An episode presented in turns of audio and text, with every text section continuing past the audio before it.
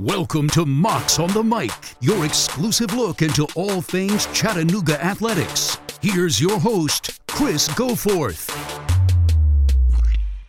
This week we visit with Chattanooga Moc turned Olympian, Lanni Marchant. The 2007 Southern Conference Female Athlete of the Year. She is a member of the Chattanooga Hall of Fame in addition to being an Olympian She is also a lawyer. So a whole lot to get into with Lanni. Looking forward to that and can't wait to get a chance to visit with her. Just a reminder though, make sure that you subscribe to Mocs on the Mic. And if you're an Apple Podcast user, we certainly appreciate your five star ratings and your reviews. So enough of that. Let's get to our conversation with a former Moc, now a Canadian Olympian, Lanni Marchant. Lanni, if you will, take a minute and kind of catch folks up on what you've been up to since you left UTC.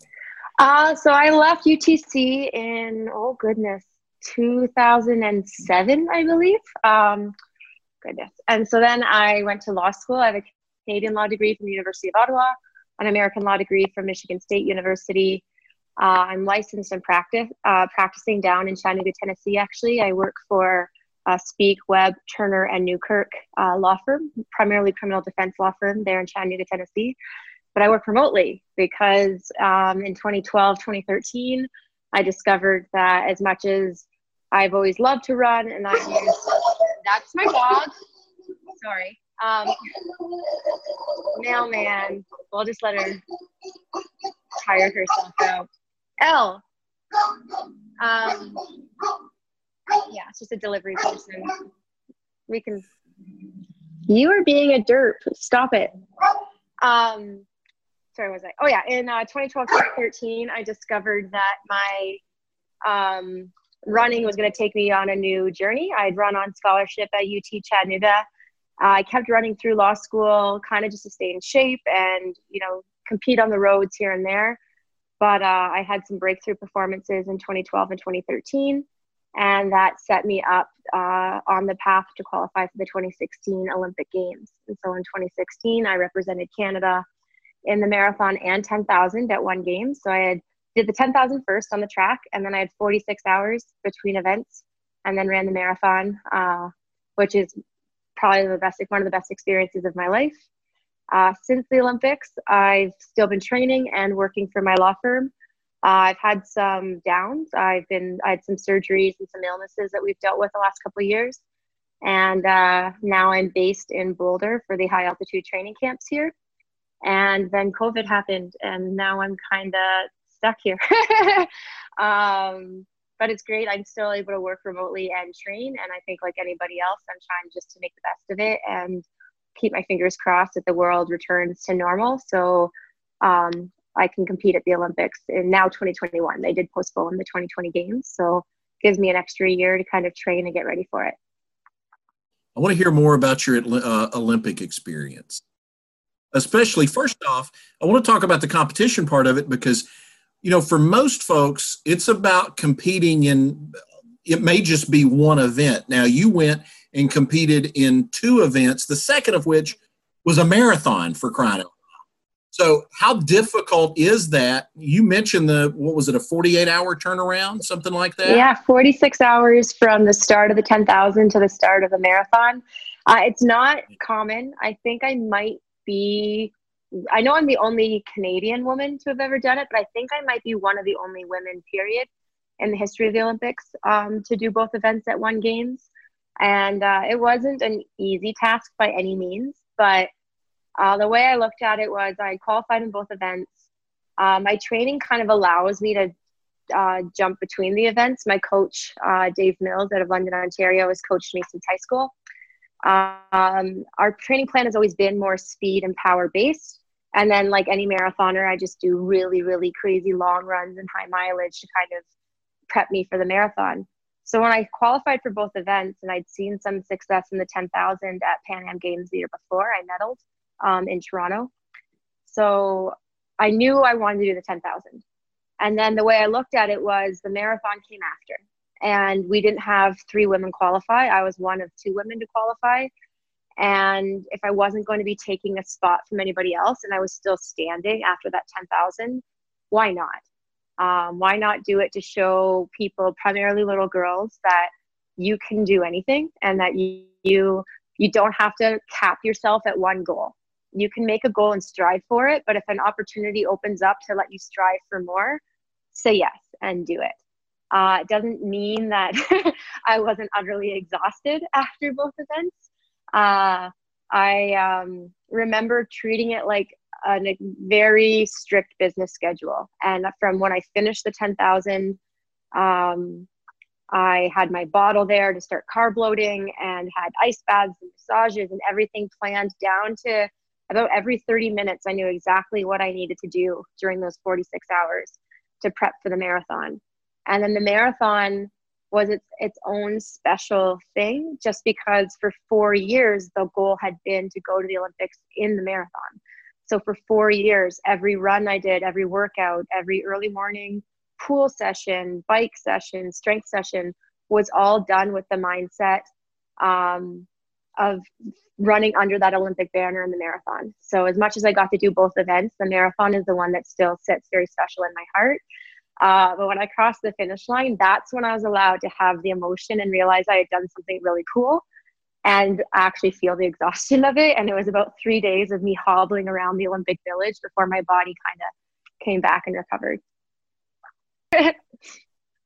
so is the marathon do you consider that is that your favorite event to compete in it's really tough for me to say uh, i really do love the 10000 on the track and on the roads um, but yeah the marathon i think is what i named my how i made my name in the sport when i set the previous canadian record in 2013 uh, it was a 28 year old record that i broke and i was only 29 at the time so uh, it was a huge um, coming out party, so to speak.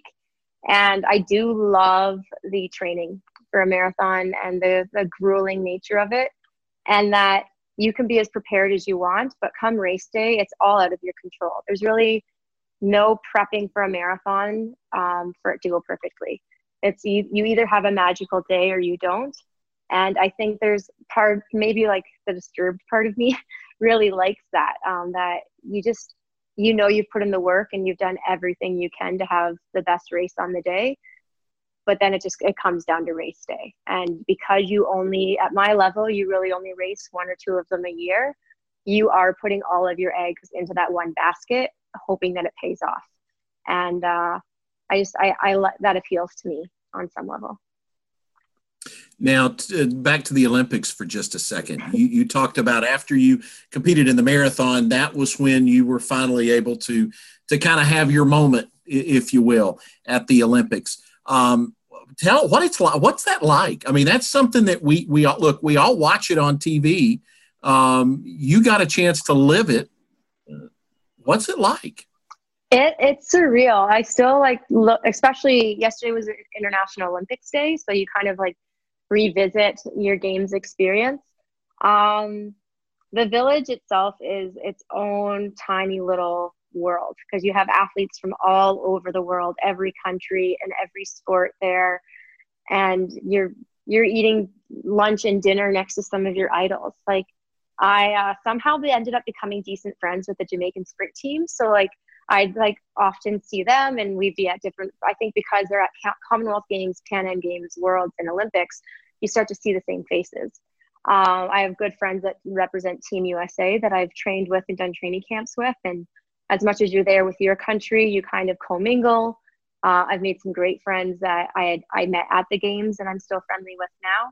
So you have this like huge community that you're all there doing something that you've all put your blood, sweat, and tears into. And then everyone's kind of finishing their competition on different days. So you can see the athletes that are now able to have a bit more fun with things and tour around and go see some of the country that we're in. Uh, you have athletes like me that had to kind of keep my blinders on uh, for a few extra days there. Uh, but it's just its own little magic, magical place and some of my best memories are actually going out and watching other events. Like i went to some volleyball games beach and indoor. I went to some canoe kayak events. Um, i took in some of the triathlon. So it was just really amazing to get to see other people who are just like me. Different events different countries Um, but we're all have this one commonality that we've put our, our entire lives on hold to pursue this one special goal. And I always say being an Olympian means you're part of an exclusive club, but an ever growing club because every two years there's more Olympians. So it's kind of like you get to have this like extra community that you're part of outside of your family, your friends, and your social social circle. You have this whole other world that you're now part of. Now, what is your training like right now? You're you're in Boulder, Colorado, where you plan to be training for what you, I guess, thought would be the 2020 Olympics, and that has kind of been changed now to 2021. What are you able to do yeah. during a pandemic? Um, so it's been interesting. Uh, obviously, gyms and everything shut down, so because of that, I'm not able to cross train and strength train the way I normally would. So I can't swim or ride an indoor trainer or be on an elliptical.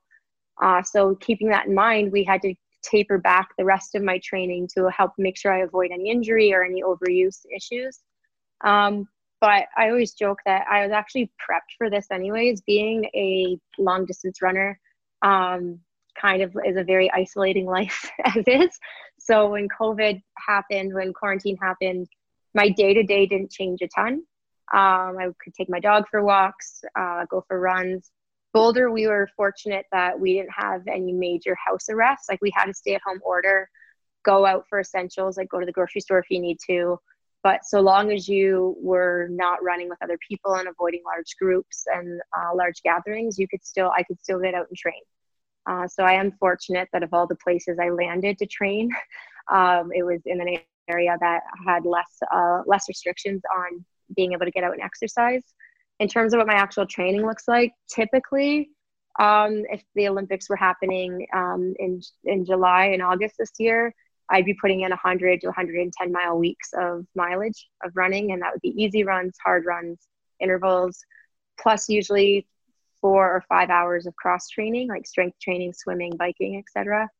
Right now, I'm hovering around 70 miles a week, and I have my road bike here, so I can get out and ride and then you can't really see but i have like bands and kettlebells and everything kind of around my dining room and this is now my gym. Uh, so training has been augmented in that sense but if anything it just gives me more time to to make sure i'm focusing on all the little things. And then hopefully once we have an idea of when races will start back up and qualifying windows open back up to qualify i'll have done enough work now to have a very solid and healthy body to then have a 12 week build and run a marathon. You come from a from a family of uh, not necessarily of runners, right? Like your mom and your sisters were all figure skaters. Am I right about that? Yeah, I, and I grew up figure skating. So my mom uh, was a figure skating coach, and my sisters all skated, myself as well. They were all slightly better at it than I was. um, and as punishment at our skating club, if you did something wrong, if you um, for some reason if you weren't landing the jumps properly or for me i'm a very outspoken person and anyone who follows me on social media sees that that i have no fear of using my voice to advocate um, for other people and against injustices. And that doesn't make you popular with coaches when you're 12 and 13 years old. So i would have to run laps of the parking lot and that's actually how i discovered that i loved running. Um, my family overall is very active. Now they've all transitioned out of skating um, I have a sister that's a spin instructor. I have a sister that uh, owns a gym. My brothers both play soccer, and one's a soccer coach for his daughter's team and some of the other leagues in my hometown. Uh, baby number six, my sister Shannon, she actually ran on scholarship at Detroit Mercy, but she ran anything from the 200 to the 800. So we are definitely on different ends of the spectrum in terms of our um, events that we would compete in. How did you end up from Canada to Chattanooga? How did how did it? When did Chattanooga come on your radar? Uh, so in high school. So when I transitioned from figure skating to running, a big part of the push was I recognized with figure skaters they miss so much school, and I'm a huge nerd, and I just didn't like being out of class that much. Uh, so when I got more into running, some of the girls older than me had mentioned like athletic scholarships to the U.S., and I was like, I'm one of seven kids. If I can get school paid for in any other way, like that'd be fantastic. And there was actually a lot of Canadian guys on the UT uh, track team, UT Chattanooga track team. And our assistant coach at the time, the one who recruited me, Damien Walsh, was from my hometown. And uh, so I got some calls from him and went down and visited the campus and really fell in love with the city and with my teammates. I liked that of the places I was being recruited to. Coming into the Chattanooga Mocs uh, track and cross country program, I wasn't going to be one of the best right away. I was going to have to earn it and really work for it. And that appealed to me. So, yeah, there was a great Canadian pipeline to run down there. And I'm pretty sure there still is. There's not as many of us down there. Like when I went on my recruiting trip, I think five or six of the guys' team were Canadian, um, plus the assistant coach. And then throughout my years there, we had three or four Canadian guys on the team, and then we got a few more Canadian women um, towards my my third and fourth year down there. So yeah, you guys have a good pull with Canadians, and uh, it just it's such a perfect place for somebody coming from the land of winter to have a more uh, moderate winter climate down there you've been fortunate enough to be able to compete all over the world. Uh, you know, throughout the southeast, obviously, as a um, while you were with the with UTC, and then since that time, you have competed every. You've been in the Olympics. You've been in Moscow uh, for the World Championships to compete. Out of your travels, give me a favorite place. Do you have a favorite place that you've loved to visit to I, compete at the most? I do. So my favorite place to train is Iten, Kenya. Um, I I went there every winter from 2012 through 2018. Uh, it's just running in its purest form, and it's actually after my first trip there that I had my breakthroughs in running and ended up uh, running at the caliber that I have the last eight or not or seven or eight years now. Um, my favorite place to race. That's hard. Uh, we had Commonwealth Games in Glasgow, Scotland, and that was amazing. The course was beautiful. Uh, Scotland is a beautiful country. Um, I've raced in Japan a lot, uh, in Chiba and Tokyo, and that's been its own surreal experience. Uh, obviously, the Olympics, racing in Rio, takes you know a, a big piece of the pie.